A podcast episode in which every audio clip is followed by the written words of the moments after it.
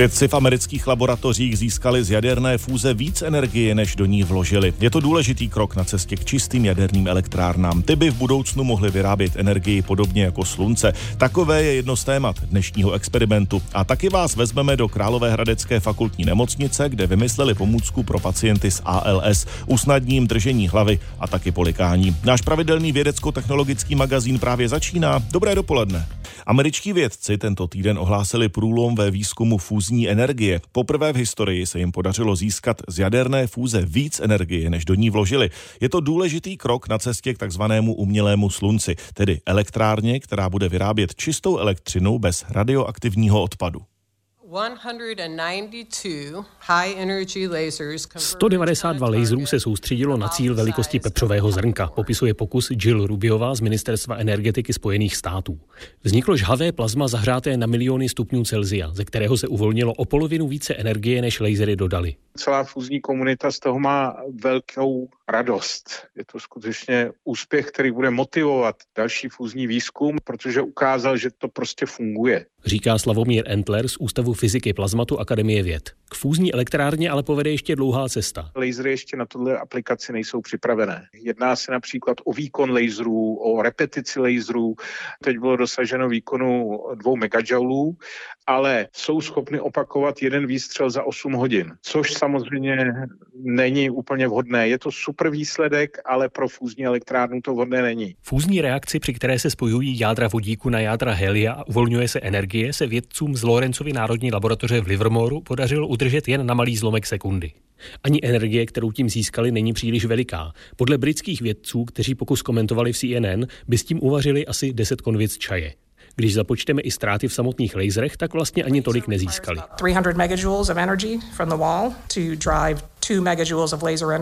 Lasery spotřebovaly skoro tři megajouly elektřiny, aby vyzářily dva megajouly v laserových paprscích, vypočítává Kim Budilová, ředitelka laboratoře. Pro využití v elektrárně musí být zisky větší a to klade další nároky na materiály a technologie, pokračuje Slavomír Entler. Představte si, že musíte udělat reaktorovou nádobu, která vydrží deset mikrovýbuchů za sekundu a bude takhle fungovat několik desítek let. Tenhle úkol je skutečně nesmírně obtížný i s ohledem na to, že ty mikrovýbuchy jsou extrémně krátké. Velká část té energie bude soustředěná do kratičkých impulzů. Výkony, které se tam budou uvolňovat, dosáhnou ohromných hodnot. Určitě to je řešitelné, ale vývoj té reaktorové komory, která by vydržela takovouhle zátěž, je teprve před námi. Lasery ale nejsou jediný způsob, jak zahrát plazma na vysokou teplotu. O něco déle vědci zkoumají využití magnetické energie v zařízení zvaném tokamak.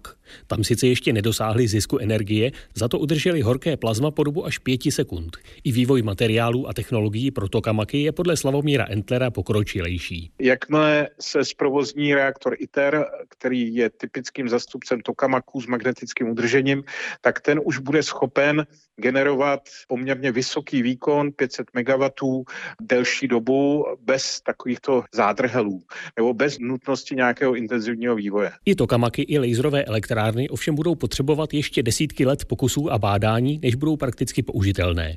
Na obou technologiích se podílejí i čeští vědci. Ústav fyziky plazmatu buduje v Praze nový tokamak a laserové centrum E L I v Dolních Břežanech vyvíjí nejvýkonnější lasery světa. Martin Srb, Radiožurnál. Jak už jste v našem dnešním vědecko-technologickém magazínu Experiment slyšeli, vědci poprvé v dějinách získali energii z jaderné fúze. Úspěšný experiment se jim podařil pátého prosince a světu to oznámili čtrnáctého A v pokusech budou pokračovat, jak řekl Radiožurnálu jeden ze členů vědeckého týmu, českoamerický fyzik Milan Holec. Tady si ten rozhovor můžete poslechnout.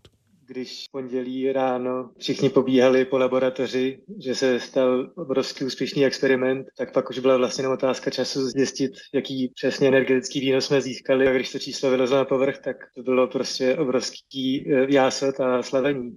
Jakou roli jste měl vy osobně na tom experimentu, na tom výzkumu? Obecně v inerciální fúzi v rámci laboratoře je tým zhruba sto lidí, jinak v rámci světa je taky relativně úzká kolaborace na úrovni tisíce lidí. Já jsem součást designového týmu, který připravuje parametry, jak daný experiment nastavit, jak ten laser použít, jaký materiál použít na kapsly, na hollow round, jak to načasovat všechno. A specificky pracuji v rámci projektu Hydra, kde vyvíjím nejmodernější modely plazmatu pro fúzi. Je to pokus, ve kterém se pomocí laserového pulzu ohřálo plazma, hmota na vysokou teplotu a uvolnilo se více energie, než kolik jste do ní vložili.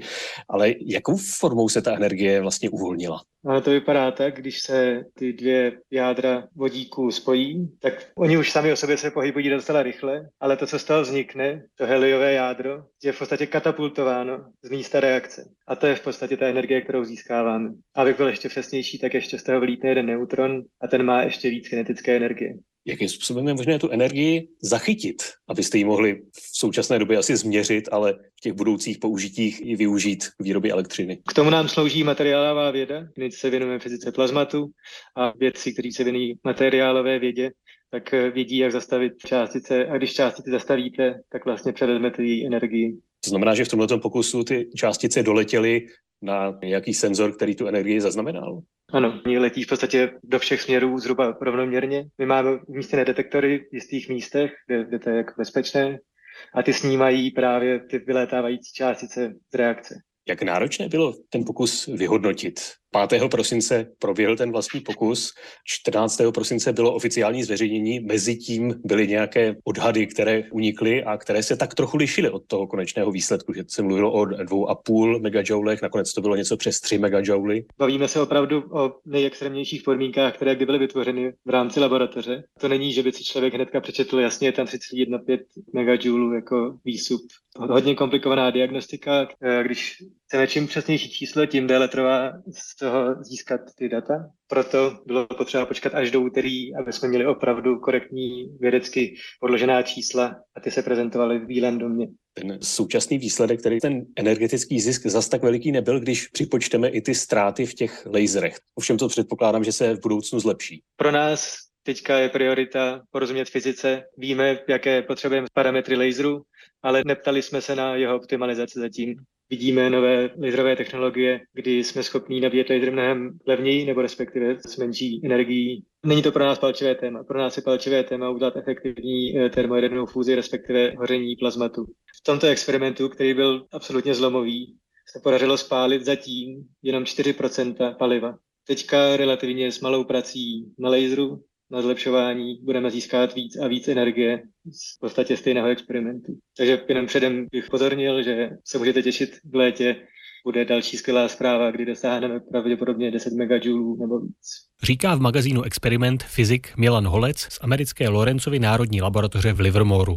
Martin Srb, Radiožurnál. Další připomínka Vánoc, tentokrát od Eda Sheerana a Eltona Johna. Vy stále posloucháte vědecko-technologický magazín Radiožurnálu Experiment. Součástí některých nových aut jsou malé kamery umístěné za čelním sklem na úrovni zpětného zrcátka. Staly se třetím okem řidiče, sledují provoz a dokážou velmi rychle posílat reálný obraz do řídící jednotky vozidla. Na informacích z nich jsou pak závislé další asistenční systémy. Bez těchto kamer se neobejdou ani samořiditelná auta. Stačí nastartovat auto, které je touto kamerou vybaveno, a ve vžiku už sleduje situaci před vámi.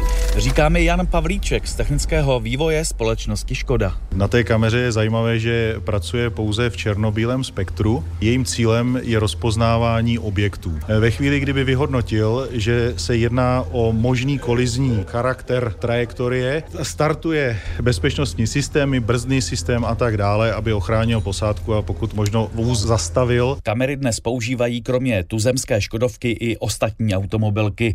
Jsou malé, ale výkonné. Za vteřinu zvládnou udělat šedesát snímků. Každý z nich pak systém podrobně vyhodnocuje. Víc popisuje Jan Válek z dopravní fakulty ČVUT v Praze. Na každém tom snímku to vlastně rozpoznává, čemu nejbližším na naučených datech se ten objekt podobá, a podle toho se to snaží z toho videa klasifikovat, co ten objekt ve skutečnosti je. To je v podstatě podstata strojového učení. Inženýři z vývojového centra společnosti Valeo, která vyrábí asistenční systémy, tvrdí, že kamera umístěná za čelním sklem monitoruje prostor až dvě stě metrů před vozidlem. Jde o jedno z nejinteligentnějších zařízení, které v autě je, jak mi už dříve potvrdil vývojář Tomáš Nouza z Valea. Že umí i klasifikovat, že umí říct, kde jsou hranice vozovky, kde jsou nějaká svodidla, že to, co vidí před sebou, je auto, náklaďák, motorka.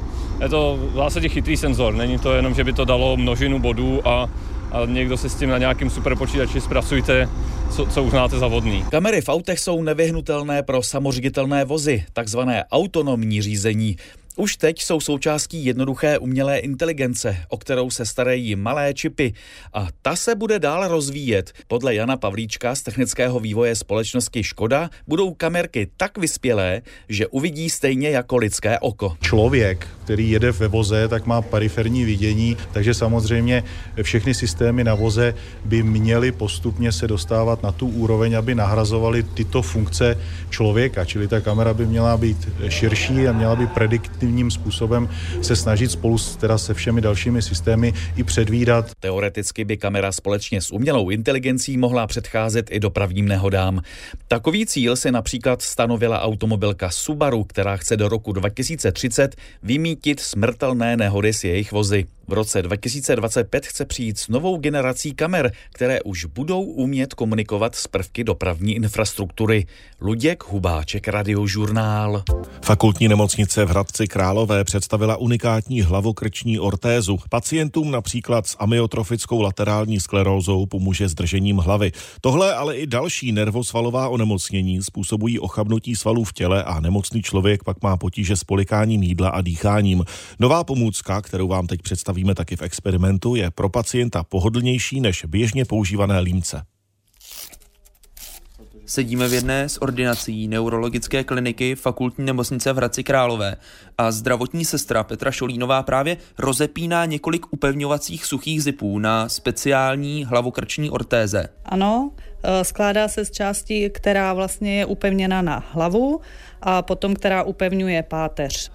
To je z hliníku vyrobený, ta zádová část, zbytek je plast a pak pásky z látky a vlastně je to tvarovatelný. Hlavně důležitý je, že to prostě každému pacientovi se vyrábí individuálně. Můžeme to teda zkusit nasadit. Máme figuranta. Nasadíme na hlavu. Vypadá to jako helma, která ale je pouze v zadní části hlavy a nahoře na temeni není nic. A popruhem tuto část upevníme teda přes čelo, potom uh, přes bradu a zase zapneme suchým zipem ucha. Přes tu zádovou část zase upevníme přes pás. Takže to je v podstatě jako bederní zapneme pás a ano, dva popruhy. A dva popruh, jako batůžek. Jako batůžek. No. Vy jste tu pomůcku navrhla, vymyslela. Co vás k tomu nápadu přivedlo? Já se dlouhodobě zabývám poruchami polikání a vlastně z toho to vzešlo. Dříve se používaly krční limce, ale tam právě byl ten problém, že když pacient má nasazený krční limec, tak nemůže otevřít pusu. Tím pádem vlastně nás napadla tahle ortéza. Účel byl ten, aby těm pacientům nepadala hlava. A vlastně tak mohli sledovat televizi, mohli pracovat na počítači, mohli psát. Sedí tu s námi také Helena Linhartová z Centra transferu biomedicínských technologií, které pomáhá vynálezům Hradecké fakultní nemocnice uvést je do praxe. Proč zrovna tato ortéza dostala zelenou? Vlastně přínos benefit je velmi významný v té sociálně společenské rovině zejména, proto jsme se rozhodli tento projekt podpořit. Nejobtížnějším vlastně krokem je uvést tu pomůcku do praxe, čili najít výrobce. Ortézy teď vyrábí jediná firma z Hradce Králové specializující se na protetiku. Pokud pomůcku předepíše lékař, je hrazená ze zdravotního pojištění. Teď tak tuto inovativní podporu hlavy využívá asi desítka pacientů s neléčitelnou amyotrofickou laterální sklerózou. Pacient vlastně ochrnuje zaživa. To znamená, že neudrží hlavu ve zpřímněné pozici, nemůže ani jí, dobře jíst a polikat. Takže za velmi jednoduchých ekonomických parametrů se zlepší velmi významně kvalita života a i relativně se zlepší prognóza. Vysvětluje přednosta neurologické kliniky Hradecké fakultní nemocnice Martin Vališ. Ortéza je podle něj využitelná i v případě dalších onemocnění, například roztroušené sklerózy nebo myastenie. Z Hradce Králové Jakub Vyk, Radiožurnál. A po Georgi Ezrovi pro vás v dnešním experimentu máme ještě jednu reportáž. Předpověď klimatických změn závisí na modelech počasí a ty potřebují data z celého světa. Jenže z Afriky jich podle vědců není dostatek, což zhoršuje jak přesnost předpovědí počasí v afrických zemích, tak i klimatické předpovědi pro celou zeměkouli. Zlepšit by to měla Jihoafrická síť pro sledování životního prostředí. No a kolega Martin Srb z vědecké redakce Českého rozhlasu mluvil rovnou s její ředitelkou Mary Jane Bobapijovou. Abyste mohli podrobně simulovat počasí, potřebujete vysoké rozlišení. Řada zemí v Africe tyto možnosti nemá. Jsou odkázáni na globální modely z Evropy anebo Spojených států, možná i Austrálie. Čím se právě teď zabýváte? V Jihoafrické síti pro sledování životního prostředí navrhujeme a vytváříme výzkumnou infrastrukturu pro výzkum klimatu. Zřizujeme pozorovací infrastrukturu, která měří, co se děje v atmosféře, počasí, atmosférickou chemii. Zajímáme se o to, co se děje s vegetací anebo s oceány. Na to máme infrastrukturu, která se soustředí na mělké pobřežní vody, i takovou, která se soustředí na hlubiny oceánů. Sahá to až do Antarktidy. Studujeme dlouhodobé změny v oceánech i na pevnině. S využitím všech pozorování, která máme, budeme schopni porozumět, jak se životní prostředí mění, jaké dopady to má na nás a na přírodní rozmanitost. A dále už jsme mluvili o modelech. Žádný z modelů, které se používají ve výzkumu nebo k informování rozhodujících činitelů, nebyl vyvinutý anebo zdokonalený v Africe. Doufáme, že když využijeme nová pozorování z nejrůznějších komponentů systému, budeme je moci předat tvůrcům modelů. Nebudete mít lepší předpovědi počasí nebo projekce klimatu, když nebudete mít reprezentativní modely. K tomu potřebujeme všechna ta pozorování. Jestli tomu dobře rozumím, potřebujete modely šité na míru Africe. Takže to, co funguje třeba v Jižní Americe, nefunguje v Jižní Africe? Myslím, že je to trochu komplikovanější. V zásadě známe rovnice, které tyto modely potřebují vyřešit, ale existují procesy ve velmi malém měřítku, které neumějí modely nasimulovat. Reprezentují se jenom statisticky a nebyli jsme zatím schopni sestavit reprezentaci, která by fungovala pro celý svět. V Evropě funguje dobře souprava pro střední zeměpisné šířky, jiná zase funguje dobře v tropech. To znamená, že potřebujete spolupracovat s místními vědci, abyste mohli ty drobné děje zahrnout do modelů. Například v Jižní Africe předpovědní modely nedovedou přesně předpovědět extrémní deště. Z výzkumu vyplynulo, že operační model vyvinutý ve Spojeném království dovedl předpovědět velikost bouřek, ale už ne jejich intenzitu. Studie v Austrálii porovnávala dva modely. Jeden vyvinutý ve Spojeném království, druhý ve Spojených státech. Chtěli zjistit, jak si povedou v takzvaně normálních podmínkách. Britský model pravidelně simuloval silné bouřky v odpoledních hodinách, americký naopak silné bouřky každý den ráno. Ve skutečnosti se nestalo ani jedno z toho. Potřebujeme proto, aby se v Africe víc lidí podílelo na vývoji těchto modelů. Mohou lepší data z Afriky také zpřesnit předpovídání klimatu pro celý svět? Přesně tak. Mluvíme o globálním oteplování, které má dopady na celém našem kontinentě, i když ho zhoršují emise z jiného místa na zeměkouli. Potřebujeme sbírat pozorování ze všech míst na světě. Jižní polokoule má méně dat z pevniny. Jednak je to tím, že na jižní polokouli je více oceánů než na severní, ale když se podíváte na africký kontinent, celkově nemáme mnoho pozorování, protože to něco stojí a jsou tu jiné priority.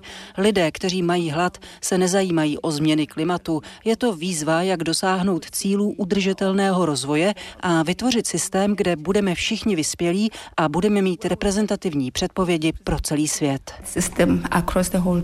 Dodává pro magazín Experiment Mary Jane Bobapijová, ředitelka Jihoafrické sítě pro sledování životního prostředí. Martin Srb, Radiožurnál.